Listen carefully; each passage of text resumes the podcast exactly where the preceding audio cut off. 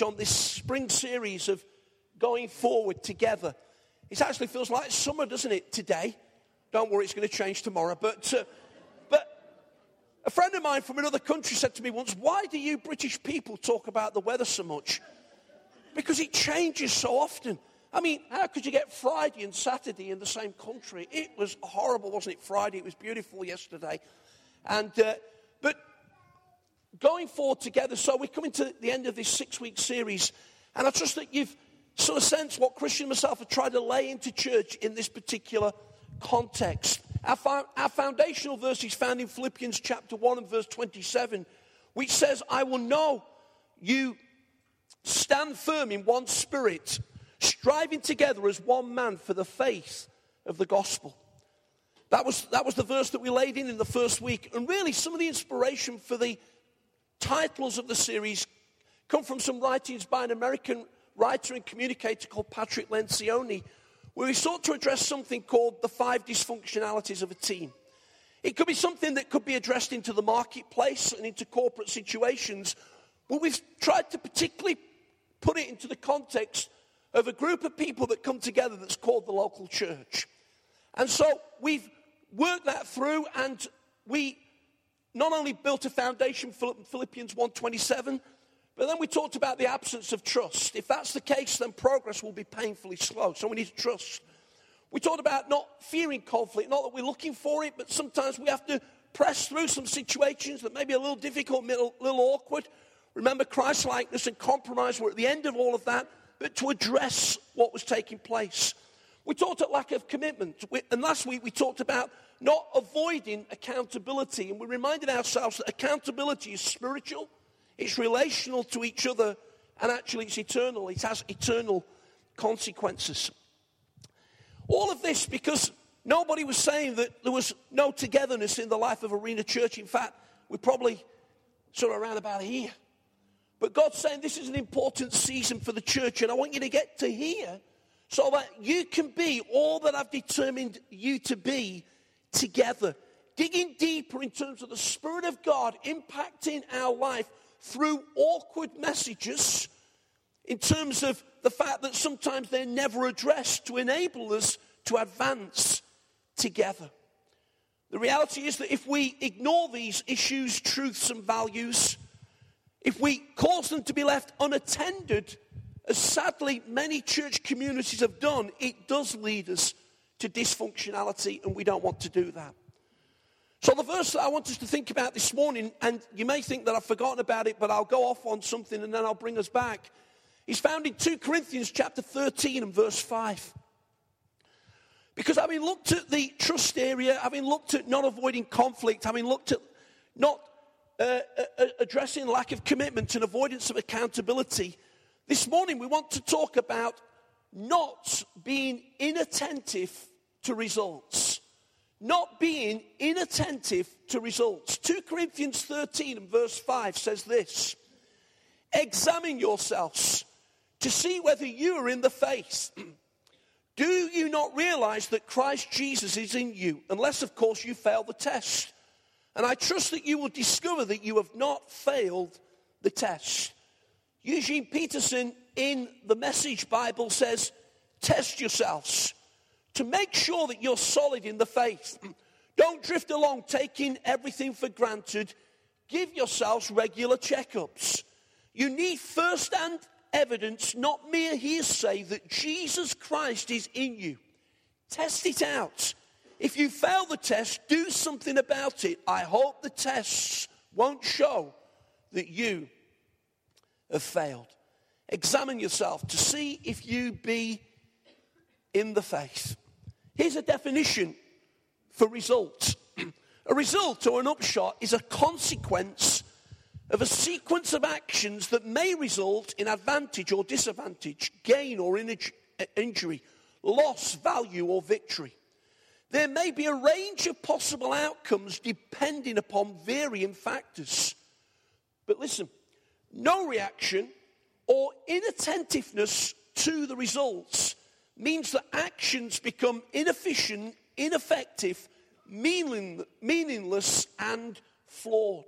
Here's the truth all of us, to some degree, are impacted by results that are taking place around our life, and so is the church. And to ignore them, frankly, leaves us to be a place of meaninglessness and failure. Think for a moment where results impact upon aspects of our lives. What about finance? Well, some of you may be interested in the FTSE, and some of you think, what's that? But the reality is that every day, from Monday to Friday, people are absorbed by the Financial Times Stock Exchange Index in London. And at the moment, it's doing pretty well. It's about 6,600. And it's seen a little bit of a recovery because this can have an impact upon people's future finances, investments, pension funds, and whatever. And of course, it's gone through a very, very difficult time because five years ago, in the summer of 2008, I say this respectfully of people that might represent this industry, the banking industry internationally had been inattentive to, inattentive to results for a long time. And the consequence was, friends, and it's hard to realize it's five years ago, there was what was known as the banking collapse. There were people queuing out to Northern Rock to take the savings out because I thought the bank wasn't going to be there anymore. There were people walking out with the boxes of belongings from Lehman's Brothers in London. Finished job. When did it finish? It finished five minutes ago. You're gone. And so it went on and on and on. It had a dramatic effect upon lots of ordinary people because it was called a recession. Now, there are all sorts of reasons for why that took place. But the hindsight has shown us that many people were inattentive to things that were taking place and thought it was going to change anyway. And it didn't. What about the results of sales? We have people in our church that work in the sales environment, selling all sorts of things. I worked in a sales environment for a number of years whilst also running a church. And it can be pretty unforgiving being in a sales environment because this is how it works. If you're doing well, the sales manager says, just keep going. If you're doing bad, they say, so when are you going to turn it around? And if you turn it around having done bad, they then say to you, why didn't you do that in the first place? So it's a no win situation.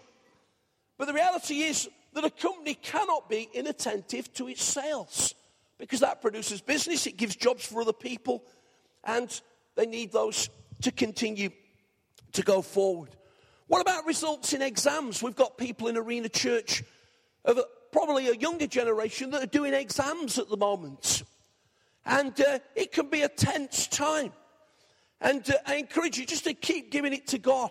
That doesn't mean that you can't do any revision or any homework or any preparation, because God's not going to supernaturally give you the answers that you ought to have read about in the weeks up to the exam. But to believe that God will be with you. And the reality is that more and more in the lifetime of learning, there are lots of adults in their jobs that have to sit in exams. The financial industry, financial services industry, a number of years ago instituted exams. It seemed as though you're on three strikes and you're out perpetually. You're always having to pass exams to stay in your job. And what about this for a killer?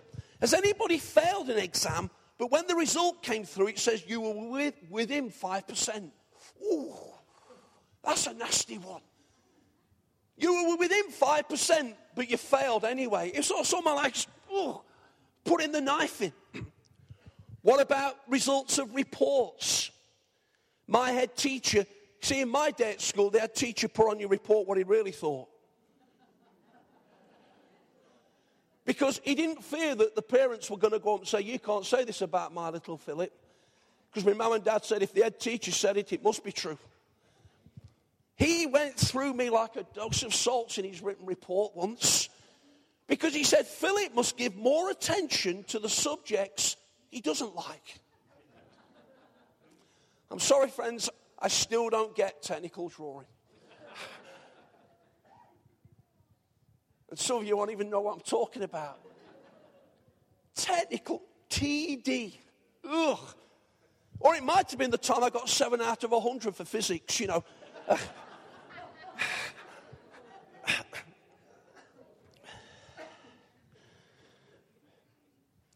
What about the doctor's report? You've been to the doctors and he be a little bit crass just to say he doesn't know what he's talking about and ignore it.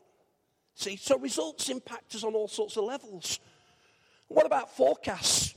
I've had this terrible storm going through Oklahoma State this week that impacted more just on the edge of Oklahoma. And whilst we're so sorry to hear that around about 24 people died, very, very sorry, The reality is, friends, that the impact could have been thousands. Winds of 200 miles per hour. I was listening to Five Live this week, and it was fascinating listening to this chap that's got a team that's permanently on storm watch. They check the results. And the reality was they got a good forecast. They were able to warn lots of people. And even though we're sad that life was lost, it could have been so much worse. These guys were not inattentive to result, and they literally got people to batten down the hatches and some safety. Then what about sport? Now, I know I ought to grow up and I ought to get over it, but ever since I've been a kid, around about quarter to five on a Saturday night from August to April, the results. The results. And here's the truth I'm so old that I lived before the internet. And some of you say, Was there a world before the internet? There really was. And before mobile phones. So I've sidled up to the guy on the beach with a tranny. All right, mate. Yeah, all right. What is a tranny? Exactly.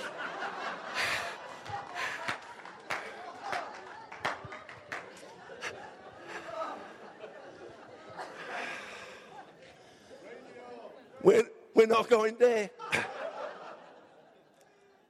It's a radio. All right, mate. Yeah. How you doing? All right. Trying to earwig the results on his radio. I've walked into Currys not because I want to buy a telly, but because I want to watch a telly. Nowadays, I've got people saying you can get this app on your phone, it comes through. but the results, the reality is the results don't really matter. Well, they do sometimes, you know. But the fact of the matter is the results really don't matter in the great scheme of things. 1989, April. 1989, 15th of April. We lived in Oxford. It was not long before we moved back to Nottingham. Shire. And remember racing across the Oxford Parks, a beautiful parkland. Our Alison, who's now a primary school teacher, was in the buggy. She was a little baby. We're racing across. We left Sharon and Miriam in, in, in the wake because it was about 20 past three on that Saturday afternoon. And Forest were playing Liverpool in the FA Cup final. I want to know what the score was.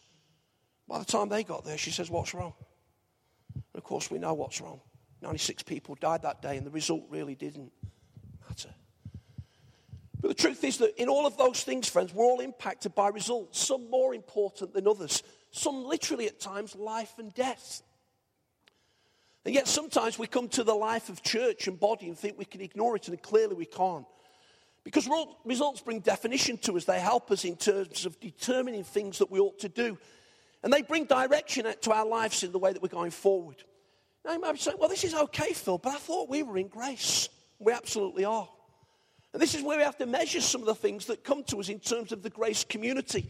You see, we're in one, in one respect are not an, a results driven organization. Because the fact of the matter is that whatever God's given to us, we didn't deserve it anyway. It's called the grace of God. But the truth is, in response to what He's given us that we didn't deserve, He wants us to be those people that will continually allow Him to shape our lives, cause us to grow, and be the sort of people that He's determined us to be. And if that's the case, then we need to take notice of the things that are happening in our lives. You see, here's a verse in Titus that I seem to have quoted several times in recent weeks with regard to grace. He says, For the grace of God has appeared that offers salvation to all. It, grace, teaches us to say no to ungodliness and worldly passions and live self controlled, upright, godly lives in this present age. That's a result of the grace of God at work in us. He changes us, He gets us to stop doing the things that are hurting us, and begins to get us to implement the things that bring glory to, to Him and bless our lives for His praise and honor. Multitudes of church context, friends, have completely ignored results, and the result of that is stagnation dysfunction, distraction, and loss. And Arena Church doesn't want to do that. Arena Church wants to continually look at what God is doing in our lives and, if necessarily, bring address. So I bring you back to the text. Examine yourselves to see whether you are in the faith. Now, this verse is found in 2 Corinthians, right at the end And there are two books called Corinthians. In fact, some Bible commentators think there might have been four letters. But two found themselves into the canon of Scripture, the Bible. First Corinthians is very much Paul talking to the church. And although it was a church that was very charismatic, was having a great impact in the city, there were also lots of interpersonal relationships that needed addressing and even attitudes. And you can read about that in Corinthians. Even their expression of how they conducted worship. Corinthians 12, 13, and 14, Paul gives some direction. And then we get to 2 Corinthians. 2 Corinthians is a less well read book, but I'd encourage you sometime to read it. Because whereas the first one is talking more of Paul to the church, 2 Corinthians is more Paul talking about his own ministry. He's very vulnerable, he's very transparent. He processes and charts some of the things that he's had to go through. 2 Corinthians 4 and 2 Corinthians 11, incredible. The price that he paid for the cause of the gospel. And yet, having laid down his life for the Corinthian church, having sown into it as a father in the faith, having seen people come to Jesus, it appears in 2 Corinthians that numbers of the people weren't very enamored with him. So, for instance, in 2 Corinthians 10, verse 10, he says, In person, he's unimpressive, and his speaking amounts to nothing. In chapter 11 and verse 6, it says, he was described as being untrained as a speaker, or as the message puts it, not, he has not mastered smooth eloquence. And then we get to 2 Corinthians 12, and again in the message, Paul says these words to believers in the church. He says, I'd be most happy to empty my pockets, even mortgage my life for your good. So, how does it happen that the more I love you, the less I'm loved? That's an oh, I'm sorry. And why is it that I keep coming across these whiffs of gossip about my self support?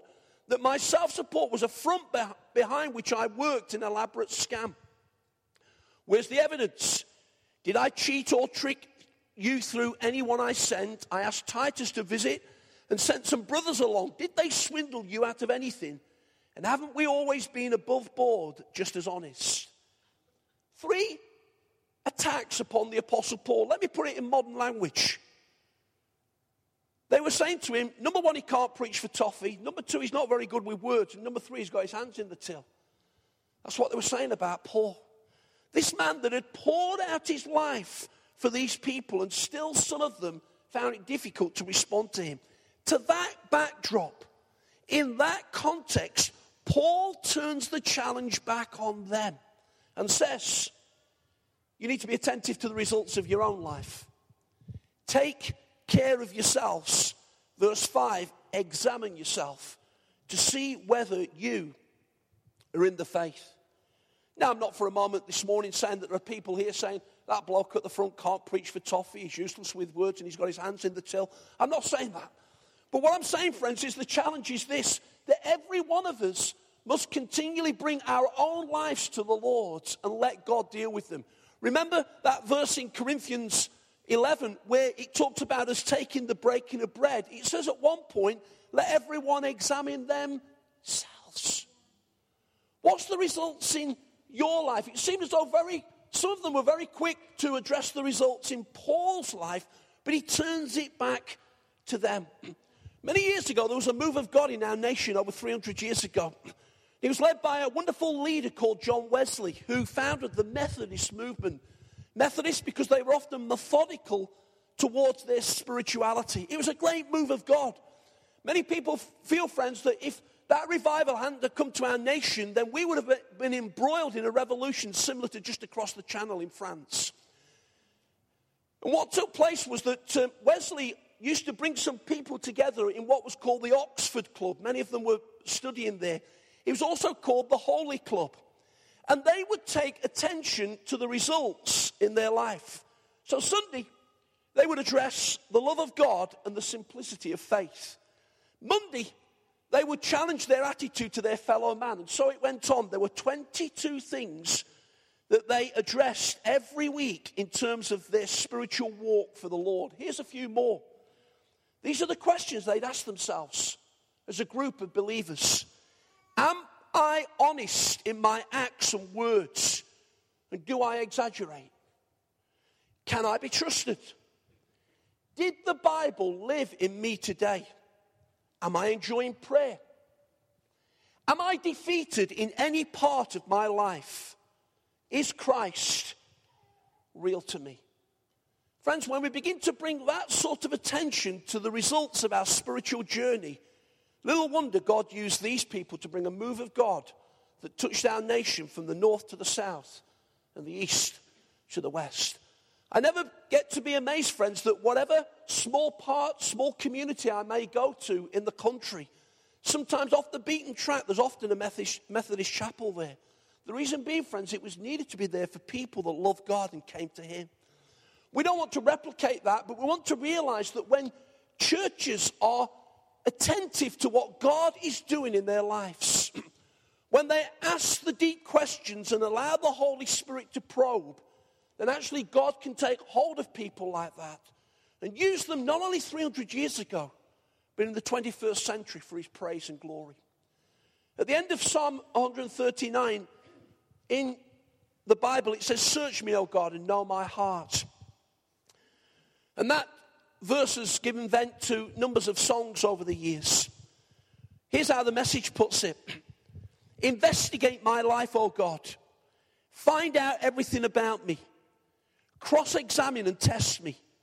Get a clear picture of what I'm about. See for yourself whether I've done anything wrong. Then guide me on the road to eternal life. That is a verse that's making attention to what God is doing in our lives. And so, in grace this morning, responding as people that are desiring to be more given over to Jesus, I want to close by bullet pointing, and I mean bullet pointing, seven challenges whose results we need to be careful not to be inattentive to. And it will help us to examine again afresh to see whether we're in the faith. One, am I growing? 2 Peter 3:18 says, "But grow in the grace and knowledge of our Lord and Savior Jesus Christ." You're not just called to get saved, you're called to get saved that you might grow in the faith. I tell you, friends, I just love it when I see around Arena Church people that are growing in the faith.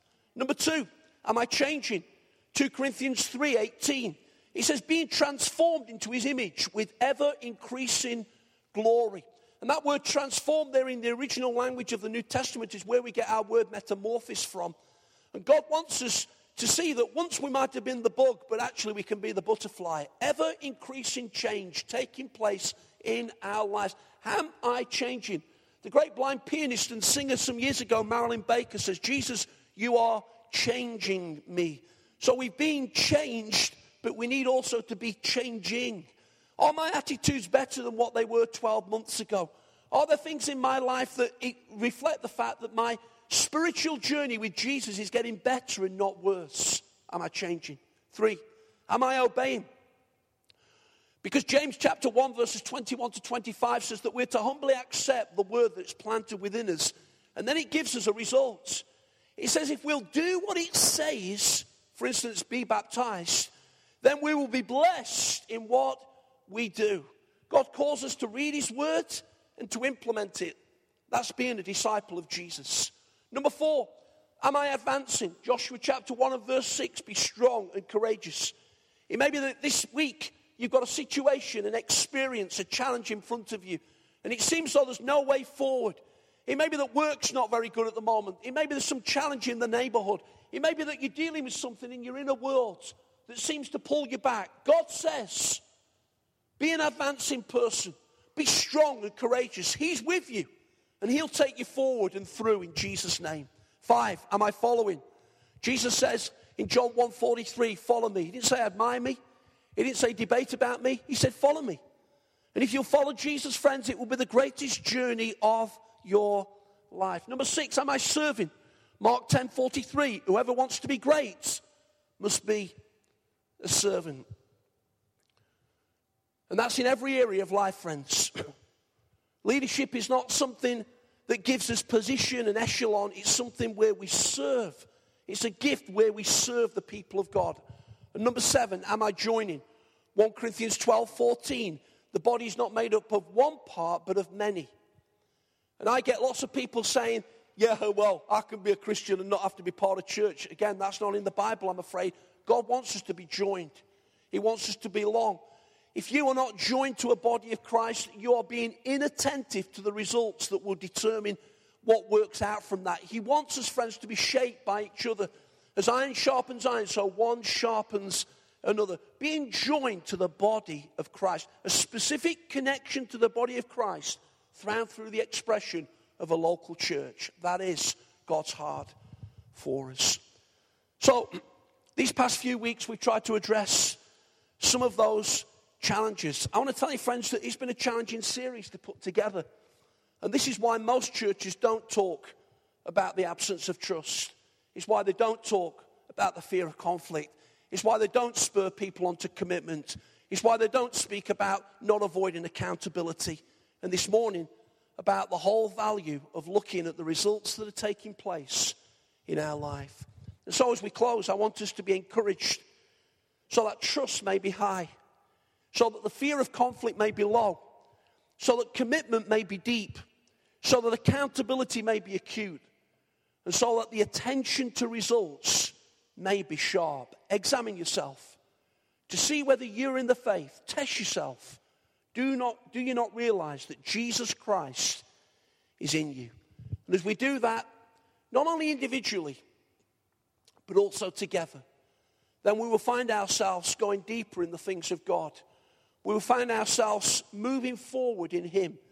And we'll recognize increasingly in the purposes and in the heart of the Lord, almost without us seeing it, but looking back in hindsight and recognizing it, that as we've been attentive to these value principles that work out in communities of people, we really do go forward together. Let's pray.